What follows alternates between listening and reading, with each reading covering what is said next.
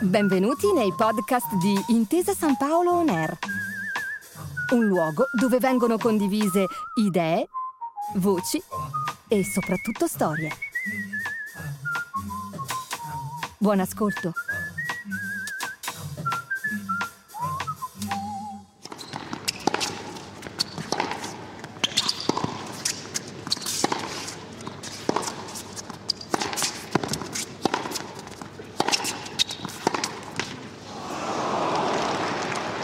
Forty love. Please take your seats quickly, ladies and gentlemen. Thank you. In principio fu la cara e vecchia Inghilterra, e altrettanto in principio fu anche l'erba. Il lawn tennis, il tennis da prato, il tennis su prato, che a tre quarti circa del XIX secolo ha iniziato a spopolare nei circoli più buoni della Gran Bretagna intera, con tanto di brevetto depositato alla Camera dei Mestieri di Londra, che più ufficiale di così proprio non si può. Ma quando si inventa qualcosa di unico, di magico e di universale, confinarlo in orizzonti stretti è impossibile. E il richiamo forte della Terra ha iniziato presto a bussare alle porte del gioco e della sua perfetta simmetria. Dopo l'invenzione di Wimbledon, che è tanto ammantato di mistero da sembrare più una scoperta, come se fosse sempre stato lì e non frutto dell'ingegno umano, il tennis iniziò la sua colonizzazione del vecchio continente, per opera di missionari inglesi laici, armati di racchetta, di passione e di un grande genio romantico. Furono i gemelli Renshaw, William ed Ernest, due nomi che più britannici di così si muore, a giocare un ruolo decisivo nella nascita di una nuova superficie. Dominatori di Wimbledon, star nazionali che passavano il tempo a firmare autografi, i due non sopportavano di stare lontani dal tennis neppure in vacanza. E fu così che durante un soggiorno in Francia, visto che l'erba continuava a consumarsi sotto i loro colpi, decisero di fare un campo in terra battuta, dando inizio ad un viaggio magnifico.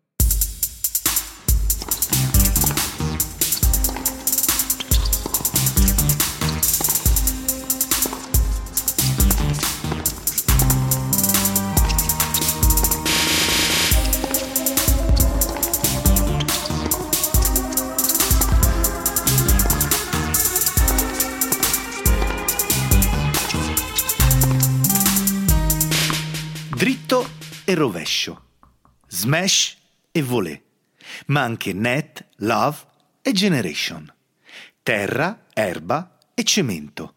Le parole del tennis prendono vita e ci guidano in un viaggio tra epoche diverse, campioni e campionesse che hanno cambiato il gioco, partite e tornei leggendari che si fondono in un racconto solo. La lingua è come un reperto storico, un pezzo d'arte che ci tramandiamo l'un l'altro e in quanto tale chiunque la utilizzi partecipa a cambiarla e a renderla sempre più potente e più magica. Qui andremo alla scoperta delle parole che definiscono uno degli sport più amati e giocati al mondo, ricostruendo insieme, storia dopo storia, il lessico tennistico. Il lessico tennistico. Terra, clay, argilla sbriciolata, veri e propri mattoni fatti a pezzi polverizzati che tornano ad essere un tutt'uno con il terreno, con il mondo e con la terra, dando vita nuova a qualcosa di antico e unico, che sotto i colpi dei geni del tennis torna a splendere come nella notte dei tempi. Poche cose sono più umili della terra, e forse è proprio in questo suo fascino, fatto in egual misura di semplicità e di fatica, che emerge tutta la bellezza selvaggia e spietata del tennis giocato lì sopra. Le tradizioni da qualche parte devono per forza cominciare, in Europa e in Sud America il legame profondo con l'elemento è stato tale, fin da subito, da rendere la terra la superficie più popolare, forse la più amata, di certo lo scenario perfetto per le più epiche battaglie. C'è una settimana speciale nella storia del tennis. Una settimana che chiunque ami la terra rossa, e forse anche soltanto la terra in generale, deve segnare sul proprio calendario. Sono quelle ricorrenze strane e bellissime che sembrano disegnate dalla mano di un pittore, scritte dalla penna di un autore e che danno alla nostra storia la pienezza di un racconto a tutto tondo. Nella prima settimana di giugno, a quanto pare, si allineano più spesso gli astri che ruotano intorno alla Terra, intesa questa volta nel suo insieme più grande, dando i natali a leggende tanto luminose da lasciare a bocca aperta. Nella prima settimana del 1956 a Stoccolma, nella freddissima Svezia, era nato un ragazzo che avrebbe scritto pagine di storia, questa volta con l'S maiuscola, del tennis giocato su terra, mettendo l'asticella tanto in alto che nessuno si sarebbe mai sognato di arrampicarsi fin lassù. Bjorn Borg è stata una rivoluzione, un cambio di paradigma, un tale stravolgimento delle gerarchie da distruggere l'ortodossia del gioco fino a portarsi dietro un'intera generazione di talenti nuovi.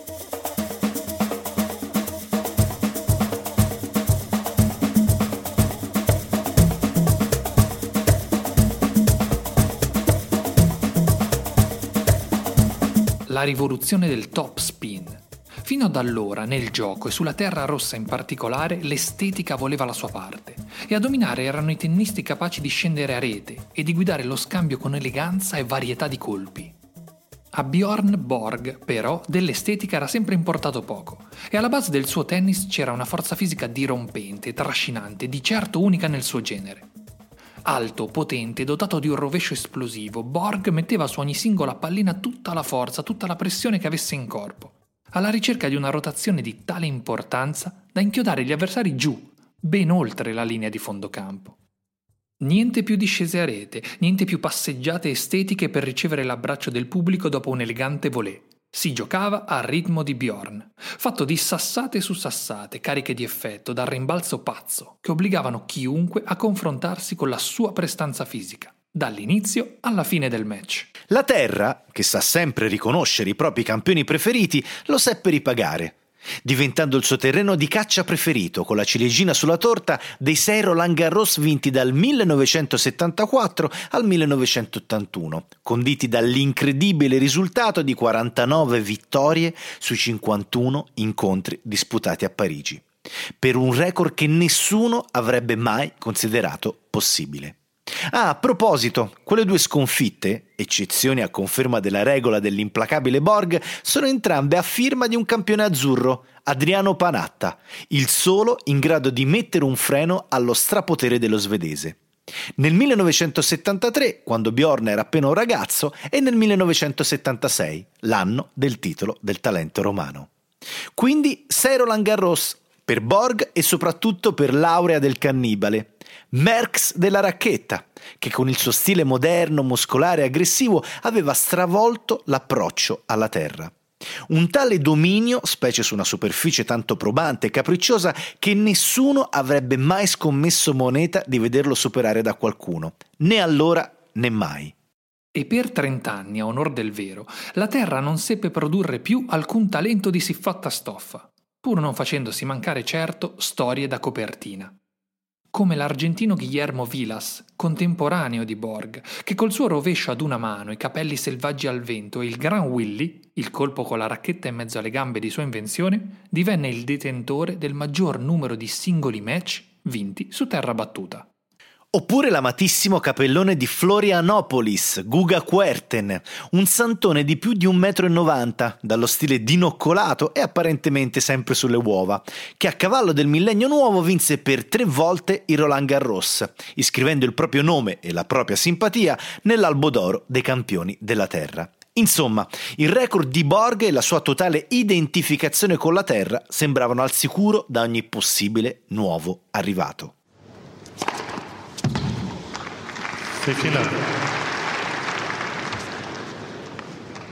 Eppure, dicevamo, che gli astri sanno fare scherzi e regali magnifici. E trent'anni dopo la nascita del rivoluzionario talento svedese, sempre nella prima settimana di giugno, questa volta a Manacor, in Spagna, nacque Rafael Nadal, l'uomo destinato a sconvolgere qualunque status quo.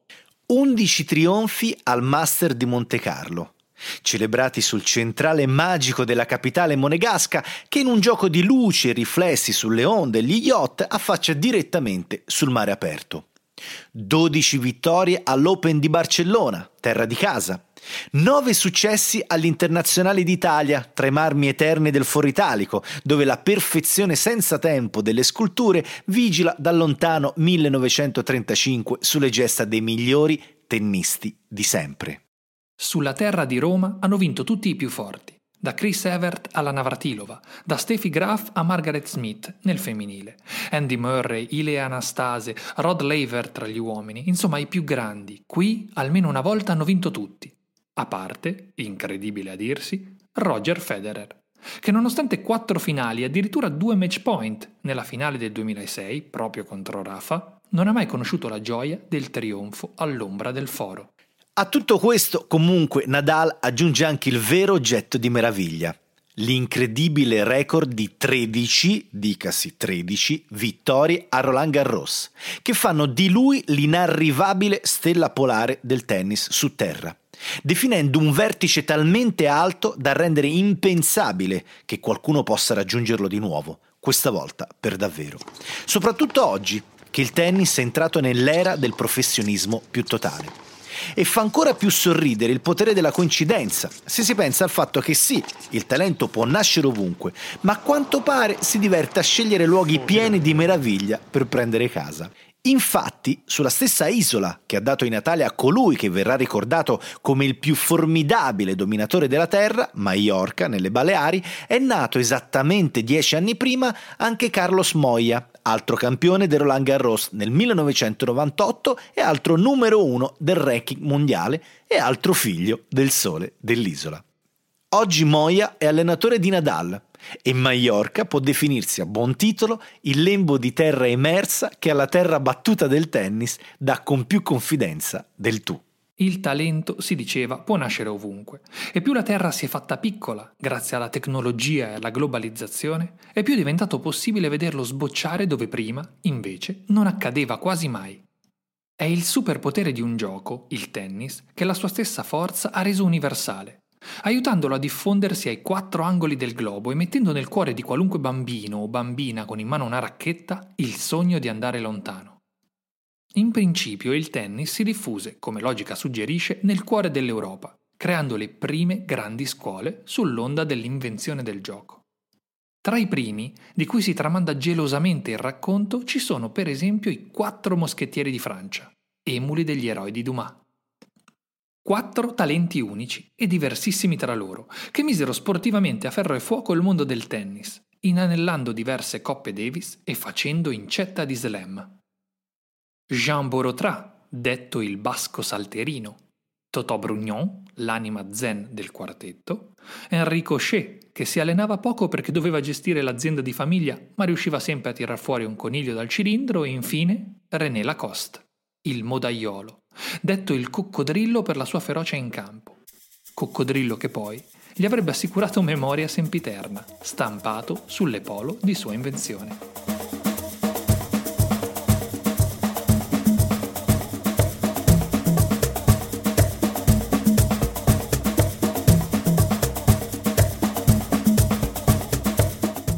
Passare del tempo però il tennis si è fatto sempre più strada nell'immaginario collettivo dell'opinione pubblica, nei circoli eleganti e nei cortili impolverati, dove sempre più bambini e bambine hanno cominciato a sognare in grande con la racchetta in mano. Così sono nate le grandi scuole tennistiche che hanno dominato la scena continentale e globale, portando il seme della passione per il gioco in giro per la terra. Gli americani, per esempio, che tra Pete Sampras, Jimmy Connors e John McEnroe si sono appropriati presto della nuova rivoluzionaria idea dei cugini inglesi, fondando una scuola che avrebbe raccolto decine di tornei e sfornato tantissimi campioni nel corso degli ultimi cento anni malcontati. All'altro lato del pianeta, intanto, anche gli australiani, altra colonia di Sua Maestà, fecero proprio lo stupore per il gioco regalando al mondo il talento senza tempo di Margaret Court, una distinta signora che vive a Perth e che nel corso degli anni 60 e 70 ha semplicemente vinto qualsiasi cosa fosse possibile vincere, tra cui 5 titoli sulla terra di Parigi per un conteggio finale di 24 tornei vinti, che la rendono la tennista più titolata di sempre, davanti a Serena Williams e l'altro australiano Ken Roswell.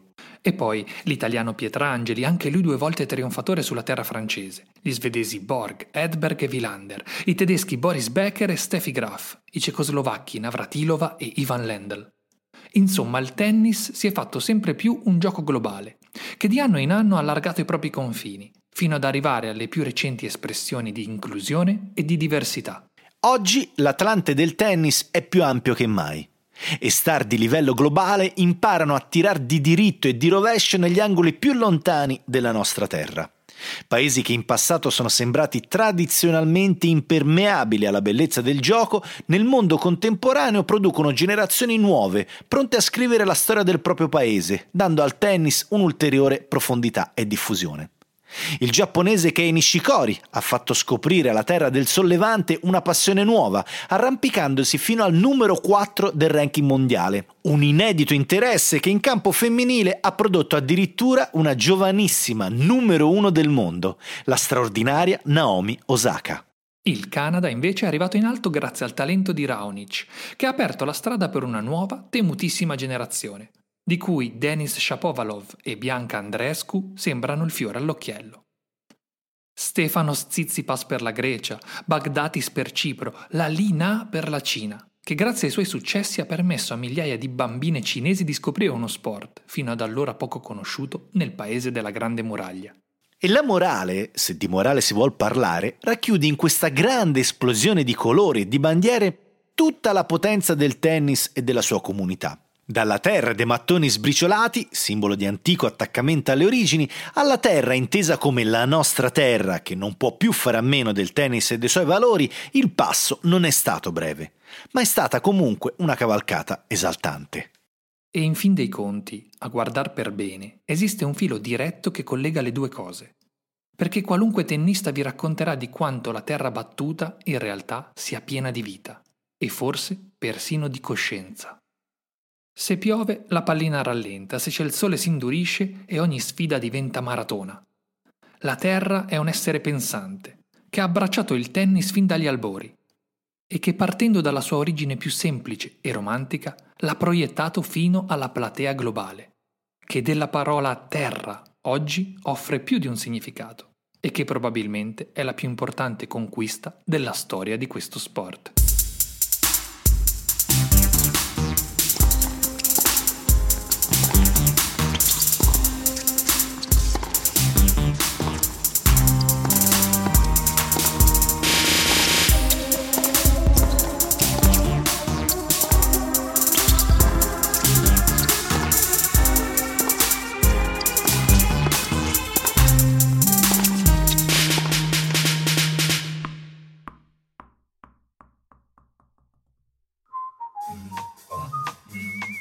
Grazie per aver ascoltato i podcast di Intesa San Paolo On Air. Al prossimo episodio.